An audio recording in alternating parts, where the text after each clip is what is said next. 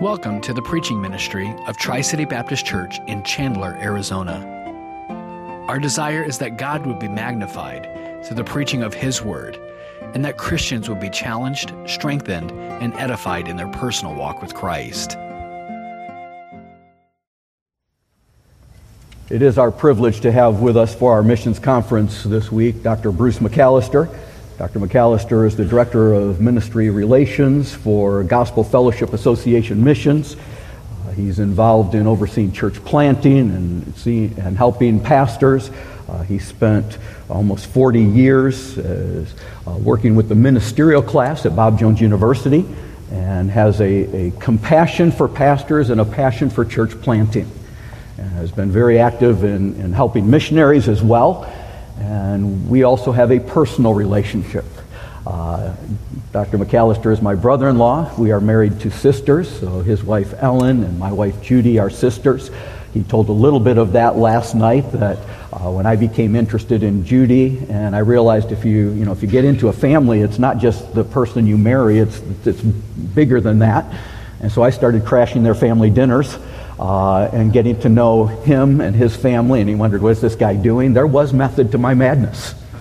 Uh, and I appreciate the friendship that we have. He is one of those that I have turned to for advice, for counsel. Uh, he's an encourager. Uh, he has a, a, passion to see the word go forth and yet a compassion for, for those who are seeking to serve. And so I know that your hearts will be encouraged as you open them to the Word of God as Dr. McAllister presents it uh, through our missions conference. Bruce, if you'd come at this time.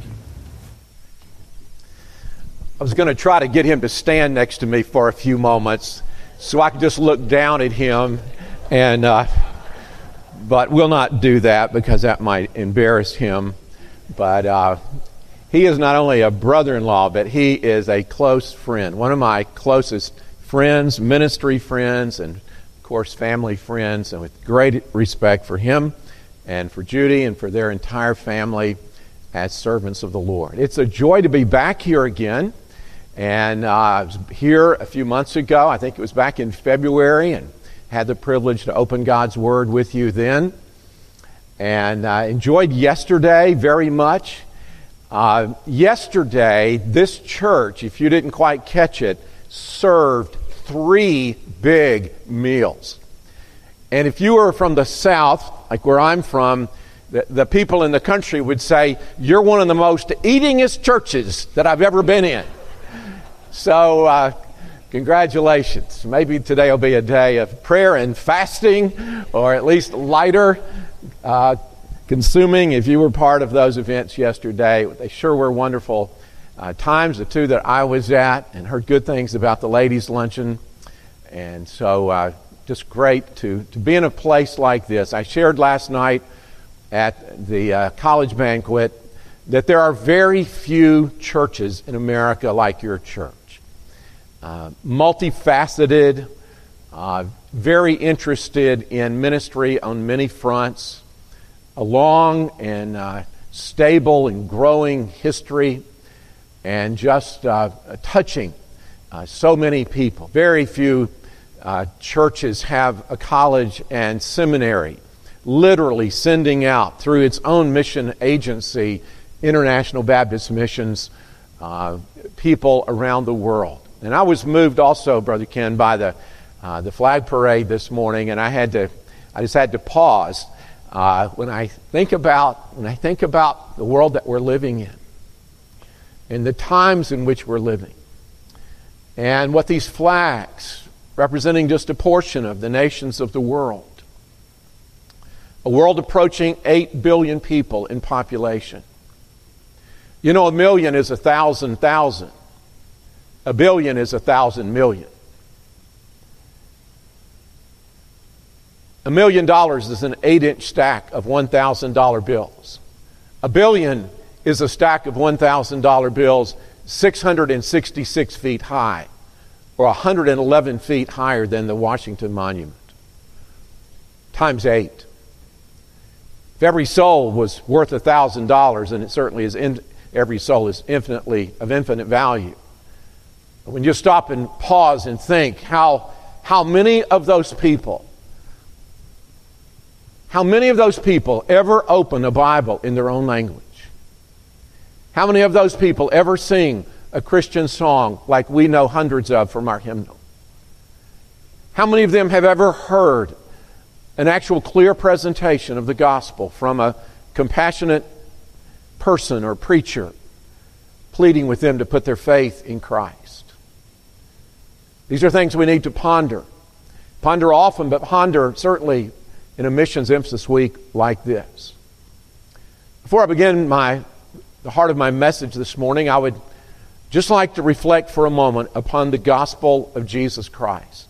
We'll be going to Romans 12 if you'd like to turn in your Bibles there, the early verses, actually the latter verses of Romans 11.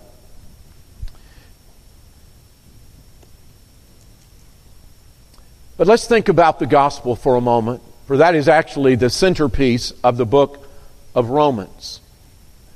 In the early verses of chapter 1, Paul declares that uh, Jesus Christ is the Son of God, resurrected from the dead with power. Paul says in, Acts, in, in, in Romans 1.16, he said, I, I am not ashamed of the gospel of Christ, for it is the power of God unto salvation to everyone that believeth, to the Jew first and also to the Greek. In other words, to every person, the gospel is available, whether Jew or Gentile. That theme runs throughout the book of Romans, as many of you know. And so Paul was not ashamed to declare the message of the good news that Jesus saves. The gospel answers a profound question. The gospel, particularly the gospel as presented in the book of Romans, answers the question how can an infinitely holy and righteous God allow people like ourselves who are totally sinful to be thoroughly right with Himself, right with God, by a perfectly just means? How can an infinitely holy God allow totally sinful people to be thoroughly right with himself by a perfectly just means. That almost sounds like a dilemma. It was no dilemma for God, for it was his plan from the beginning. But the book of Romans makes it very clear that all have sinned and come short of the glory of God. That there is none righteous, no, not one. That all of us are under the penalty of our sin, for the wages of sin is death. Yes, physical death will get us all. It's appointed unto man once to die, and after this, the judgment, the Bible says. But it's not merely physical death. Actually, a person can be alive physically, yet be spiritually dead. Ephesians speaks of people who do not know Christ as being dead, being dead in trespasses and sin and without their own ability to save themselves. The Bible speaks of a horrible thing called the second death. Revelation chapter 20 speaks of the great white throne judgment. When the dead, small and great, will stand before God, and the books will be opened, and another book will be opened, which is the book of life. Our deeds are found, our sinful deeds are found in the, the books, the recording. People somehow think they're going to offset their sin by doing things that are good, and somehow in, in that day they hope there's more good than bad there. That's not actually how it works. You cannot do enough good to offset the bad that you've done. The bad that we've done has to be forgiven. Oftentimes, actually, the good that we think we've done, actually, in God's sight, is bad. Our righteousness, the Bible says in the Old Testament, is, is filthy rags. Self righteousness. The most repugnant of all sins, as it were. Thinking we're good when we're not good. The dead, salt, small and great, stand before God, and the books are open, and another book is open, the book of life. And this is a book that records the name of those names of those who have truly been saved. And it says that those that were standing there their names were not found in the book of life. It appears to me that actually anyone standing at the great white throne judgment is condemned. And it says that The dead, small and great, are there. Doesn't matter your status in life. There's a level playing field at the great white throne judgment. God is actually no respecter of persons. And it says that death and hell were cast into the lake of fire. And there forever, people who do not know Jesus Christ as Savior will experience the anguish and pain of the unending caverns of roaring fire. The Bible tells us this really wonderful news that He, Christ, who knew no sin, became sin for us that we might be made the righteousness of God in Him. Jesus Christ came to earth, God's sinless Son, virgin born, lived a perfect life, never one thought, one word, one action. The Bible says that there was no guile found in his mouth. He was tempted like as we are, yet without sin. He was perfect. He was righteous. He who knew no sin became sin for us. He gave himself as a sacrificial sin offering, fulfilling the Old Testament foreshadowings of the, uh, of the sacrificial system of the tabernacle and temple system. And there on Calvary's cross, the Son of God voluntarily gave up his life and shed his blood that the full penalty of our sin would be finally paid once and for all. And that if we then would turn from our sin to the Savior, place our full faith and confidence in Him, He would declare us right in His sight and would attribute to us the very righteousness of His Son. He who knew no sin became sin for us that we might be made the righteousness of God in Him. That's, that's, that's a summary. It's brief. It's actually theologically rich, but, but let me simplify it. When the Philippian jailer was awestruck at Paul and Silas staying in the prison after the earthquake had happened in Acts 16, they simply said, He said, What can I do to be saved? And Paul said, Believe on the Lord Jesus Christ, and you will be saved in your house. You know, salvation is rich and it's full, and the book of Romans is incredible about all of its complexities. But actually, salvation is also very simple. A child can come to Christ, an uneducated person can come to Christ, an educated person can cut through the fog of their intellectualism and put simple faith in Christ. Isn't it wonderful that God can save a child and an adult? He saves them by the same method through the same gospel. So put your faith in Christ. This is a missions conference, it's about the gospel. And most people in this world have never heard what I just said.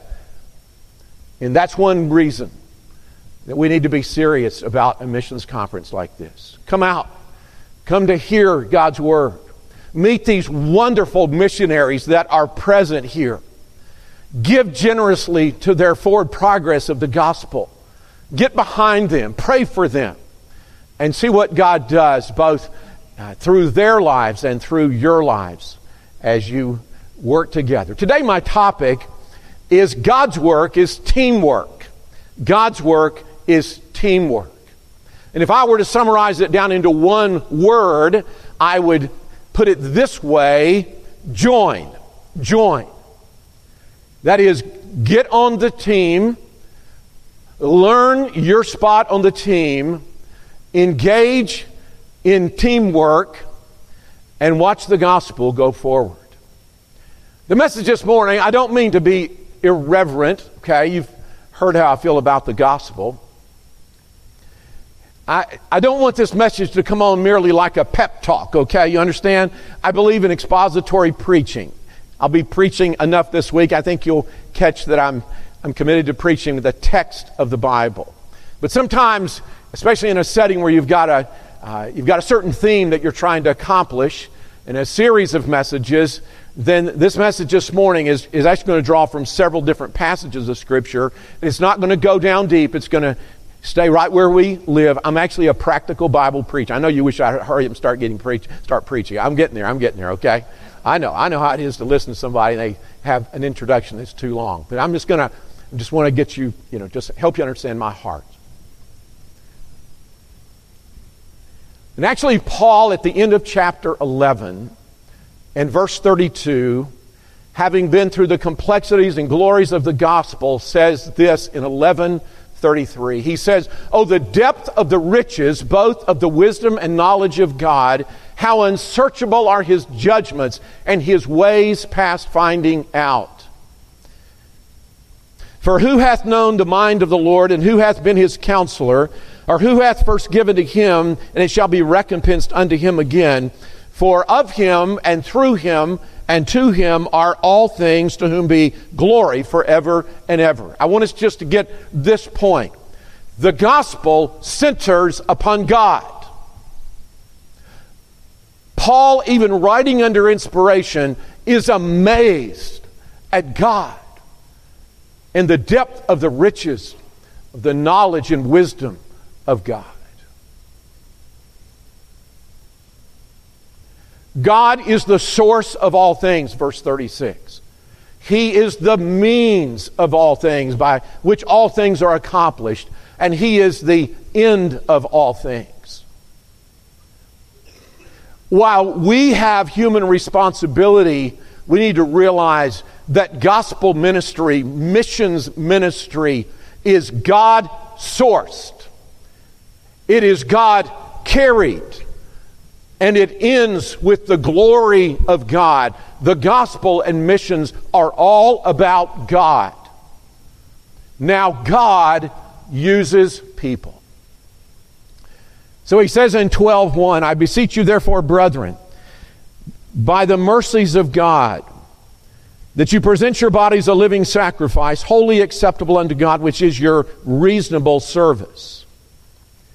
And be not conformed to this world, but be ye transformed by the renewing of your mind, that you may prove what is that good and acceptable and perfect will of God. For I say through the grace that is given unto me to every man that is among you, not to think of himself more highly than he ought to think, but to think soberly according as God hath dealt to every man the measure of faith. For as we have many members in one body, and all members have not the same office, so we, being many, are one body in Christ, and every one members one of another, having then gifts differing according to the grace that is given unto us.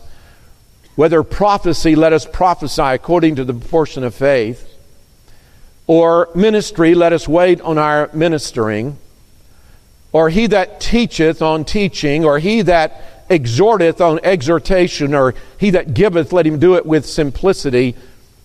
He that ruleth with diligence, he that showeth mercy with cheerfulness. God's work is teamwork. What's really going on here in the passage, more in depth, is that the language of Romans 12, 1 and 2 is actually picking up on the language of the tabernacle and temple worship system. In the Old Testament, there was a prescribed group of people who served the Lord, and those were the priests and the Levites.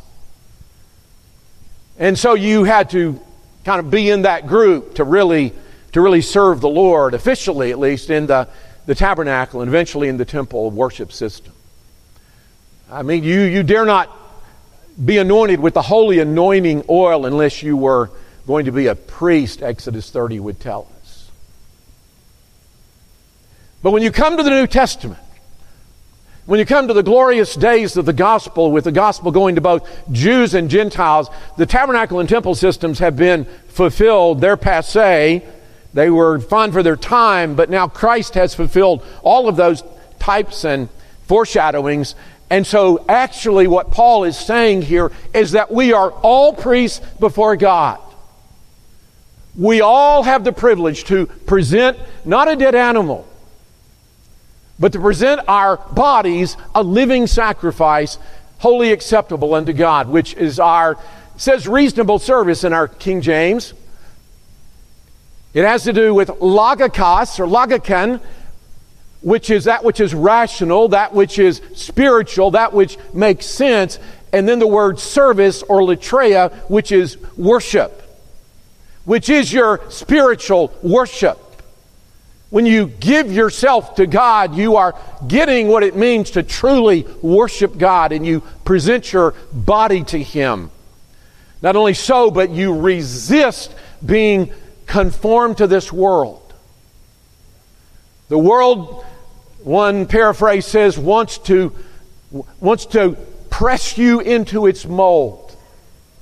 The world wants us to be conformed not merely in external appearance, but the world wants us to, to think like the world thinks and buy into its ungodly values. And Paul says, no, live a life distinctly different, separated from the world. And he says, be transformed by the renewing of your mind. We have the we have the Word of God, which is the agent of our transformation, in the hands of the illuminating power of the Holy Spirit. And He transforms the way we think so that we may prove, to prove by testing what is the good and acceptable and perfect, that is the will of God. And by the way, God has a will, a plan, a purpose for the life of every believer. And so in verse 3, he appeals to us to be humble as we approach what it is God wants us to do. Not to think more highly of ourselves than we ought to think, but to think soberly, accurately, reflectively. What is it that God wants me to do? The analogy here is, is, a, is a body. We don't need to get into over much on the anatomy this morning, but I'm sure most everybody here has had a little bit of introduction to an anatomy course, and what a marvelous thing God has put together in these human bodies with the things that overtly are working together, and then those things which most of which we, we don't even think about because it's just all clicking. And if you're in good health, it's clicking. If you're in bad health, it's not clicking. It's hard. But he says that we're members one of another. Verse 4 as we have many members in one body and all members have not the same office. In other words, there's diversity. He's going to describe that more in depth. So we, being many, are one body in Christ and everyone members of another. That means, however, we, whatever gift or gifts we may have, whatever role in the body we may have, we got to remember that we, can, we should use those gifts only in a way that contributes to the harmony and unity and accomplishing the purpose that God has in the spread of the gospel, the building out the body of Christ. And then he lists those gifts. I'm going to do more with that part tonight. There's seven motivational gifts mentioned in verses 6 through 8. I'll do a little bit more with that tonight as we uh, talk a little different aspect of this. But what I'm saying here this morning, our, our, our cultural is would probably use the expression team, okay? Teamwork. You probably have a favorite sport or two if you're into sports at all. Uh, my, my sport that I loved to play more than anything else was basketball. I played a little bit of baseball when I was a little boy. And um, I, what I did when I was a boy, I, made, I generally speaking, I made good teams, and then I got to watch the game from a really nice place on the bench. That's, that's how it worked out for me.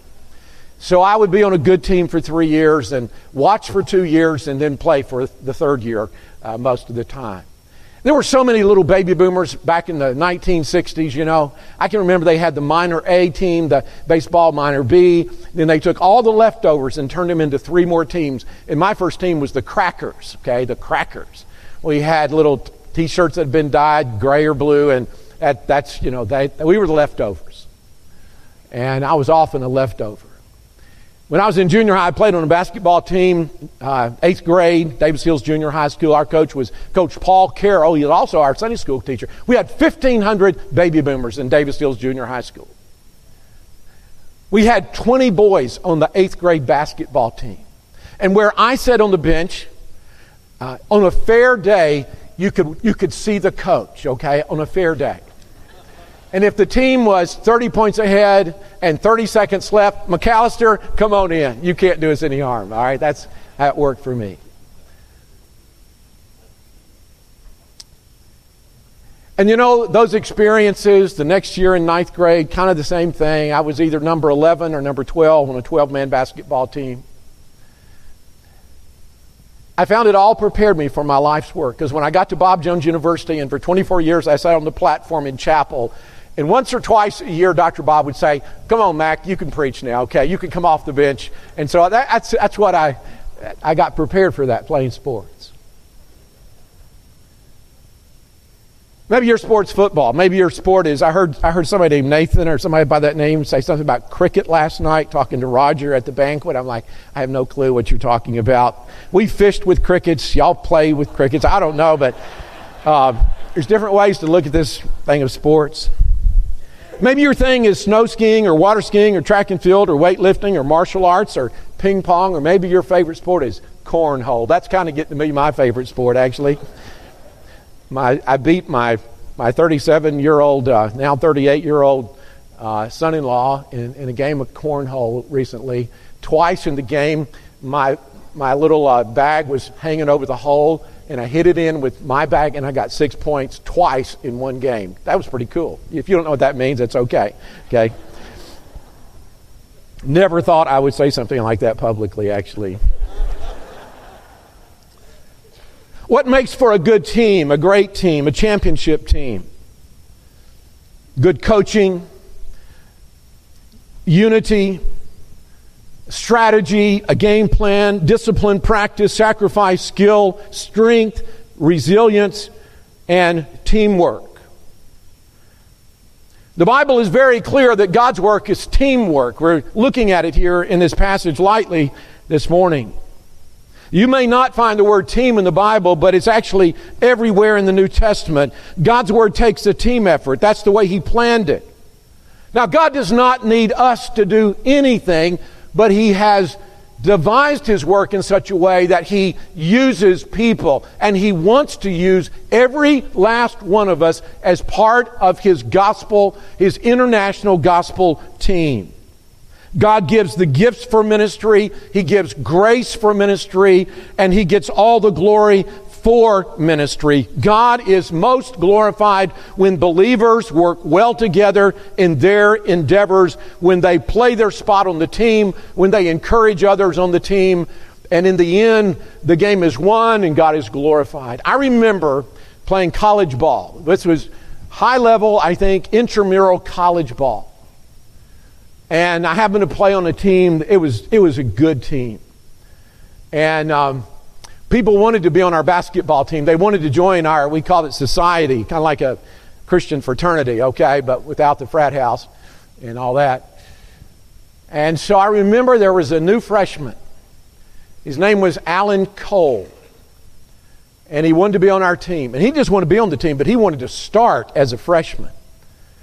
A friend of mine, Sandy McCormick, and I took Alan over to the BJ gym, and we kind of worked out with him a little bit. And so when we got done, you know, shooting baskets and whatever with him, he, he, he kind of was like,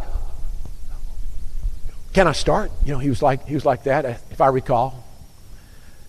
And we kind of took him aside and gave him a little bit of Romans 12, 3. I don't think we used the verse, but we said like, down boy, you know, it'll be okay. But you know, Alan joined our society and he got on our basketball team. And one of my most precious memories in college playing basketball is to be out on the court playing. And Alan Cole was leaping off the bench, cheering on the starters. Alan Cole is a Bible teacher at Faith Baptist Bible College in Ankeny, Iowa, where he served for years. And I'll see him along the way, and I'm sure he's an earned doctorate, and he's very smart, a whole lot smarter than I am. And, eh, but to me, it was Alan Cole, the college freshman, who wanted others to succeed, and he wanted to play a spot on the team of encouraging others. Are you with me? God's work is teamwork, and it takes all types, and sometimes we have to wait our turn to play. I see this concept of teamwork being worked out because Jesus Christ himself in his earthly ministry worked through a team of disciples. Matthew 10, when he called unto him his 12 disciples, he gave them power against unclean spirits to cast them out and to heal all manner of sickness and all manner of disease. And it goes on to name those 12 apostles. Wouldn't you have loved to play on Christ's earthly team? Wouldn't that have been something? You know, Paul, the great apostle Paul, the great missionary, the apostle Paul, worked primarily through teams of disciples. D. Edmond Hiebert, I believe, says in his book, Paul in Paul's Shadow, a book about the personalities of the New Testament, says that there were 125 named individuals surrounding the ministry of the Apostle Paul. Now, not all were his friends, but most of them were. You can find a long list just in Romans 16 alone. So, threaded through the inspired letters of Paul are the names of people who advanced the gospel cause. Let me list a few of them. Apollos, mighty in Scripture and eloquent. Aquila and Priscilla, who had ministry to even Apollos, this model serving couple who risked their lives for the gospel's sake, these helpers of Paul, a church planting couple. There was Barnabas, the encourager, who said to the Jerusalem leaders when at first they weren't sure if they could trust Paul, he said, in essence, to the Jerusalem people, he said, Hey, he's okay. He got saved. He's on our team. It was Barnabas who went to Tarsus in Cilicia and recruited Saul of Tarsus, converted to come and be, be there with the church at Antioch, from which would go out the first three missionary journeys recorded in the book of Acts. This encourager. There was Luke, whom God used to write more of the New Testament than any other author. The beloved physician, the companion of Paul. There was Silas, his cellmate in Philippi, his companion on missionary journeys. They sung a duet one night, real late one night. Probably kept everybody up there at midnight singing, you know.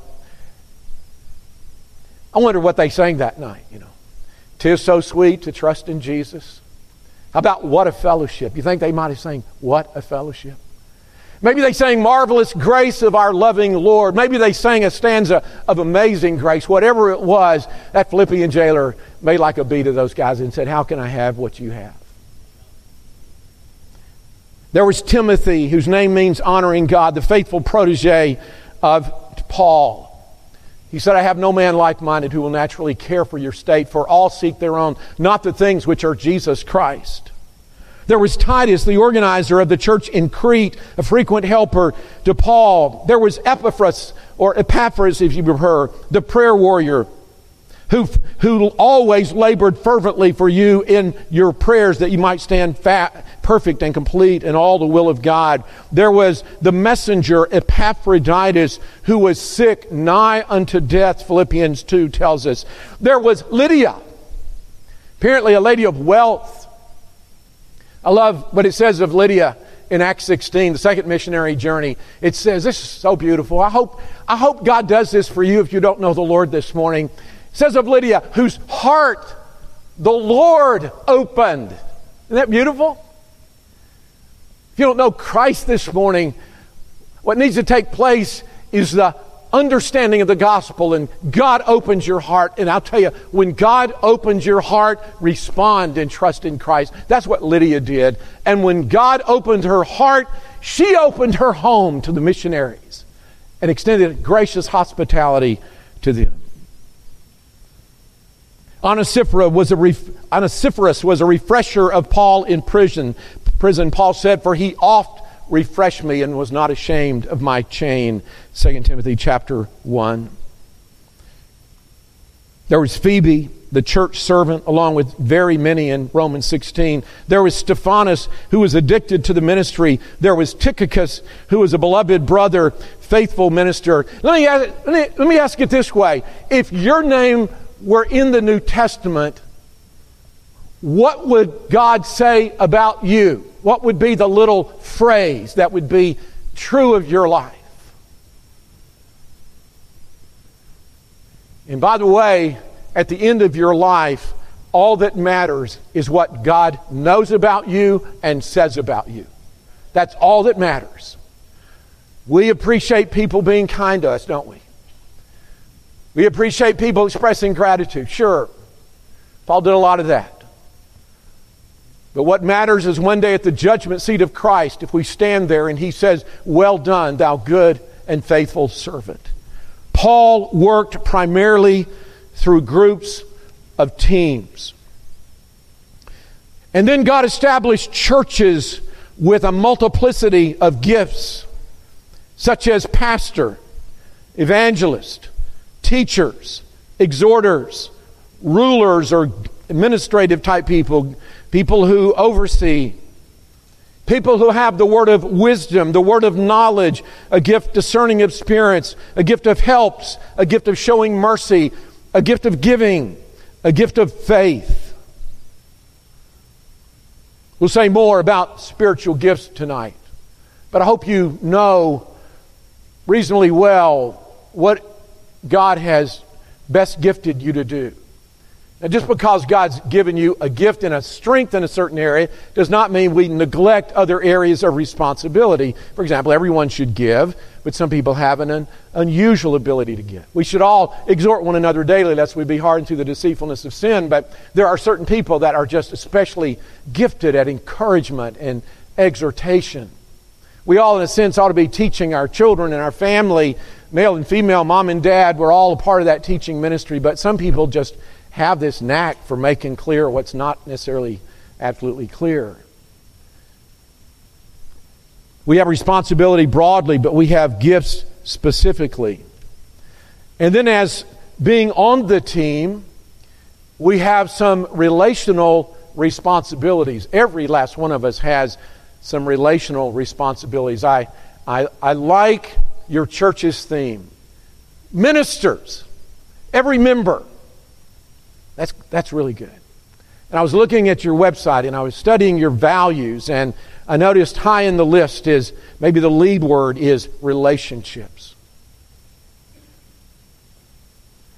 Biblical ministry, New Testament ministry, local church ministry, international ministry is highly, highly meant to be relational. That's why I think Romans 9 through the end of the chapter talks about how to get along with one another.